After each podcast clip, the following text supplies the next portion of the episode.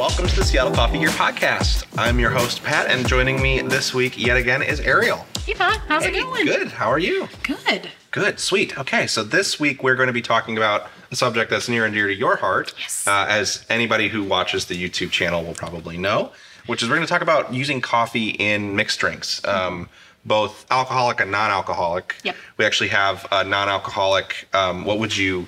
I'll let you describe this this drink. It's basically like a mocktail, so it's a like a cold brew sour, and I used um, pure maple syrup instead of simple. Mm-hmm. So it's uh, yeah, two parts cold brew concentrate to one part fresh lemon juice and one part maple syrup, and then you just shake it and some aromatic bitters. Nice. It's really, really good. Um, it you. tastes delicious. Thank you. Um, before we get into talking, I have a bunch of questions. Like I was saying earlier, I've done like no research for this conversation because I figured I'd ask you a bunch of questions. But is there anything uh, that is that you're, as always, I guess, is there anything coffee wise you're excited about right now that you're working with?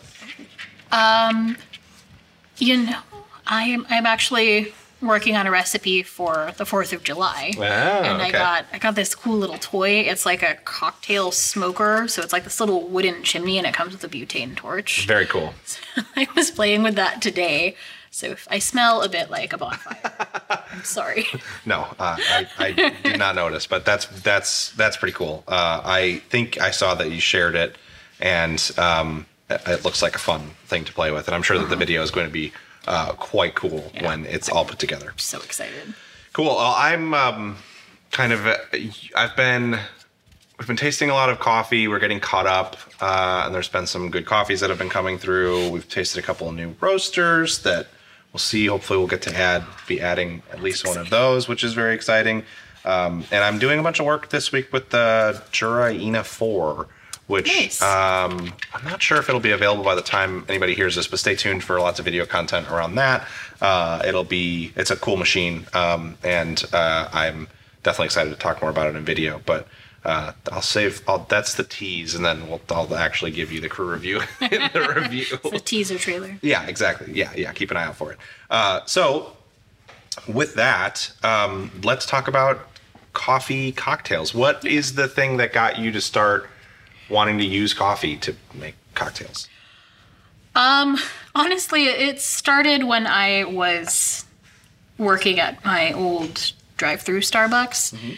It was it was on a dare, and we just mixed like lemonade with cold brew concentrate, and it wasn't bad, but my mouth didn't know like what to do with that flavor, and I'm like, oh.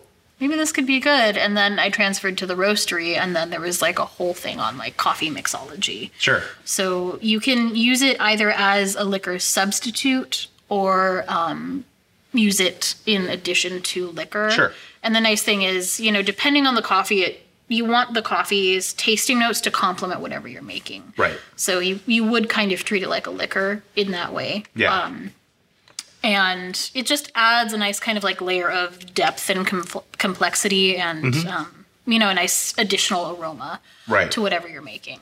Well, and I think it's interesting because you can, you get to kind of select what beans you're going to use and the brew method and temperature and all of that stuff. It gives you like a bunch of control over those parameters, which is neat compared to a lot of mixed drink ingredients, whether you're going for alcoholic or not, where you're kind of stuck with what you can find that's already available, unless Yeah. you're going to like distill your own whiskey or something like that. But Which is illegal. yeah, exactly right. I would So- never. So so it's it's kind of cool because you get this very versatile ingredient that you get a lot of control over, um, which, which I like. Um, you so I've only ever really done the only real like mixed drink I've made with coffee is doing like coffee and tonic water before, which is a really weird flavor, but pretty it's cool. good though. Like Yeah, an espresso tonic is Yeah, yeah, we've done that, and we've done some like espresso and cola stuff. Um, what is your what is your favorite uh, use case for coffee in a cocktail? Do you think, or mocktail, whatever, like alcohol or not? Like fa- the like a favorite beverage that I've made, or Yeah, I mean, I guess like I'm guess I'm wondering in terms of like substituting. What's your favorite thing to substitute if you were to make a cocktail non-alcoholic? What do you think coffee is sort of the like silver bullet for for something. I think bourbon and whiskey is kind of the safest one Mm-hmm. because both of them have a very kind of assertive flavor. Sure. It would be difficult to replicate that with something like um, vodka or gin. So any brown liquor really. So Gotcha. Scotch, um, bourbon, whiskey, uh, rum, like an aged rum. Mm-hmm. Those would all kind of work well. Um, and then an interesting one that I kind of want to play around with is like port. So anything kind of like dark would match well with coffee. Okay, cool. And that's so that's you're saying if you were to like make a alcoholic drink with coffee, those are the alcohols you would mix it with. Yes, or use like use coffee in place. In place of, okay, in place cool. of. Um, you can kind of play around with gin, which is something I want to try. Yeah, that's one I was just saying before when I was talking to somebody else about this episode we were doing. I was like, I don't know if you've ever really tried to. I would assume vodka's out because that's a totally different thing. It's really more of like a neutral spirit, so Yeah, it's something that you. It's more of like a mixing alcohol, so you can't Right. really yeah. Yeah, yeah, but gin is one that I have I wasn't sure about because that seems like it could be in the same way that tonic water is interesting with coffee. Mm-hmm. Gin could be interesting in the same way. I feel Yeah. like maybe, but I've never tried it. You could you could approach it a couple of different ways because the the appeal of a gin based cocktail is the color. Mm-hmm. So you want that to be kind of like clear so you could get whatever else you're mixing it in with like pink or purples, you know, other ingredients like that. So the coffee if you were to use like cold brew or espresso would definitely hide that. So I was contemplating actually just putting like whole beans into gin and infusing it for a few hours and seeing Sure. how that turns out just because it would add, you know, a nice layer of complexity, you know, Right. uh, to the gin because a lot of coffees are botanical in Yeah. in nature. You know, like a good floral Ethiopian coffee, or Mm-hmm. if you wanted to go more savory, um, like an Indonesian coffee, like something from Sumatra. If you were Right. going like more savory, like a martini. Well, I know like I enjoy there's an elderflower syrup that we got at one point that I really liked Yes. with certain um, I like it with like a cortado or something like just a little bit of it Mm-hmm. with uh, more delicate coffee and um, it, it it tastes really good. So I imagine that you could make if you used like different like a liqueur like Saint Germain or something that that could go really well with coffee too. Mm-hmm. Yeah. Um, as part of the the process.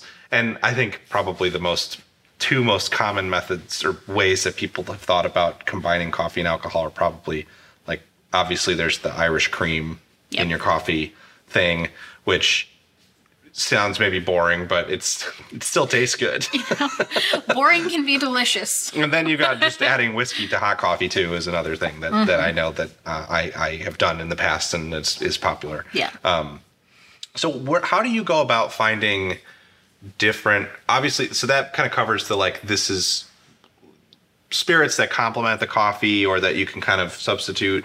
Um, how do you go about finding the different ingredients? Because some of your recipes are pretty intense, like complex. Like I think about Yeah. like the, the St. Patrick's Day one that you did is is is pretty intense, really good. How do you come up with like the extra pieces to those puzzles? Well, I, I've always loved Irish coffee, and I had just gotten done watching an episode, the uh, pastry chef episode of Chef's Table Okay. that featured Christina Tosi, and I thought that this the cereal milk flavor that she used would actually work really well because there's a lot of there's butter involved, you know, and like cornflakes have kind of like a buttery sweet flavor that you know, well, some some whiskeys are made with corn, not Irish whiskey, but yeah, so that kind of like mm-hmm. grainy cereally flavor Yeah. that you get plays very well with cornflakes. Mm-hmm. And I'm like, oh, well, we could definitely make this more interesting than just your usual sugar, coffee, whiskey, cold layer of cream. right. So that was kind of how I drew inspiration from that. Um, and then I I eat a lot of different foods too. Sure. So I love Thai food, which is how I came up with the Thai spiced Mm-hmm. daiquiri that we did um, at home. Um, I just I had some leftovers and I didn't want it to go to waste. I'm like, well, the shrimp paste isn't going to go great. but, but, like the lime leaves and the um, the galangal, it's like the Thai ginger. Um, and you know a little bit of chili to kind of add some heat. I'm like that could actually play really well with rum and cold brew. Sure. You know because those are prominent flavors that are used in Thai cooking that kind of translate very well over to sweet things. Sure. Um, so I get a lot of inspiration from my food. That's cool. That's cool.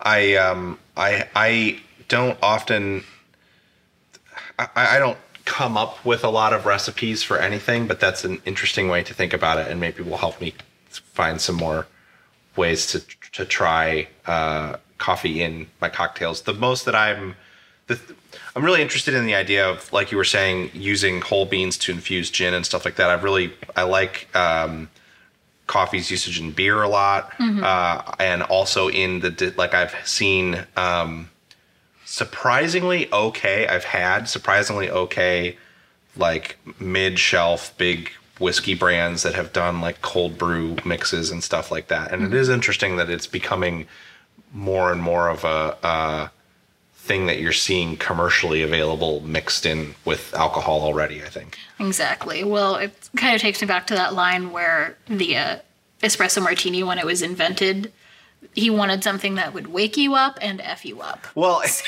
funny because when I mean, when I was of drinking age but younger, uh, w- there the idea was you know you would drink alcohol with caffeine in it, and it was exactly that point, right? Like, Yeah. You drink like vodka Red Bulls and stuff like that, and you're drinking the caffeine because it wakes you up, and then you're getting drunker because of the drink. I don't really think in those terms anymore because I don't drink that way anymore. No, I don't think. don't. I'm a, I'm more of a. I'm we more know of a, better now. I'm more of a like, oh, a third cocktail on a Saturday night. This is getting. I'm. I am. I am uh, out of hand now. Yeah, exactly. I'm living with the potential to have a splitting headache in the morning. Because that's what it's. That's what uh, it, drinking in your thirties to is work like. in sunglasses. But it's it's interesting because now to me the the coffee it's all about flavor now. I Mm-hmm. think that's what makes it more interesting. And then also I think as a substitute for if um you know if if you're in you know mixed company, people who don't drink, Mm-hmm. whether it's because they're not supposed to or they choose not to or they can't or whatever. Um, I think it's it's a much more interesting use case now than it was Yeah. of like let's cram caffeine into malt liquor like I remember from college. So But yeah, this like something like this definitely gives you the feel of a cocktail Mm-hmm. without. Yeah. Absolutely. Um, so, in how have you done much investigation of using coffee to in like cooking outside of drinks? Um, you know, I've contemplated doing like a, a rub on a steak Yeah, because I know that that's that's a popular thing. Um, but no, I actually haven't really tried it in coffee or in cooking. I'm sorry. Um, apart from desserts, you know, your usual tiramisu. Um, it's also great if you're baking like chocolate cake or brownies using that. Um, just because coffee and chocolate like complement each other so well. Right.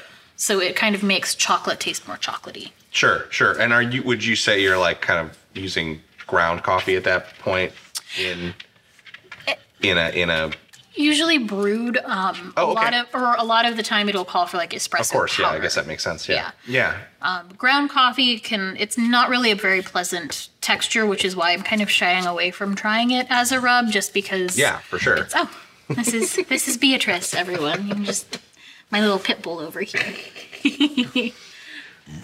Sure. Yes. Um, Yeah, I've. uh it, it's obviously not. It's a little gritty to use in something that you're actually going to eat. Mm-hmm. But I've uh, I have used uh, espresso powder in like cookies before and stuff like that, and it's interesting. It's uh, definitely something that, you know, like using it in a savory option would be kind of you. You have to tread very finely because you want Absolutely. Mm-hmm. it there because it does add a lot of depth. So espresso powder could add like a lot of umami if you just add like a pinch to like a tomato-based pasta sauce or like a ragu. Right. And it could also add like color, but you don't want to go like too overboard. And Sure. because coffee is such a unique flavor, you really have to like make sure that you are tasting as you go Definitely.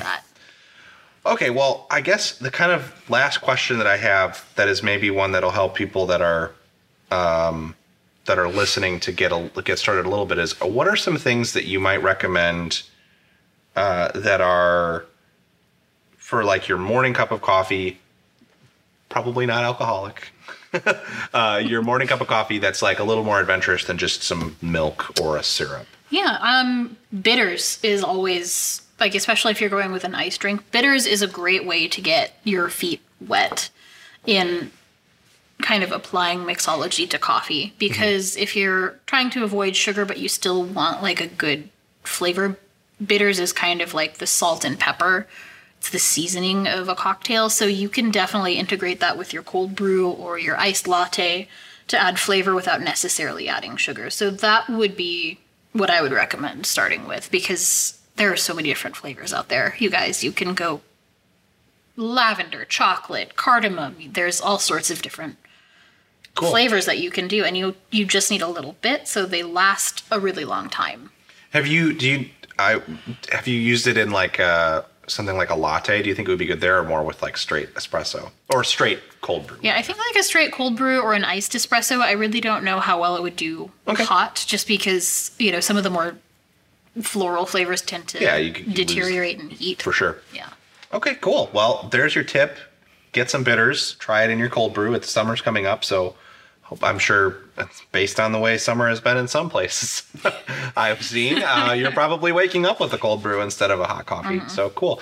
Well, thank you so much for uh, all of the advice and the tips. And obviously, anybody listening, if you haven't seen uh, Ariel's videos on our YouTube channel and on other video platforms as well. Uh, there's a ton of really good recipe videos available there. Then, and we have um, write ups of them on the blog and stuff like that. And if you get subscribed to the newsletter, you get them as they come out and all that good stuff. Uh, and so you said your next one that you're working on is for uh, 4th of July? Yes. Okay, cool. So stay tuned for that.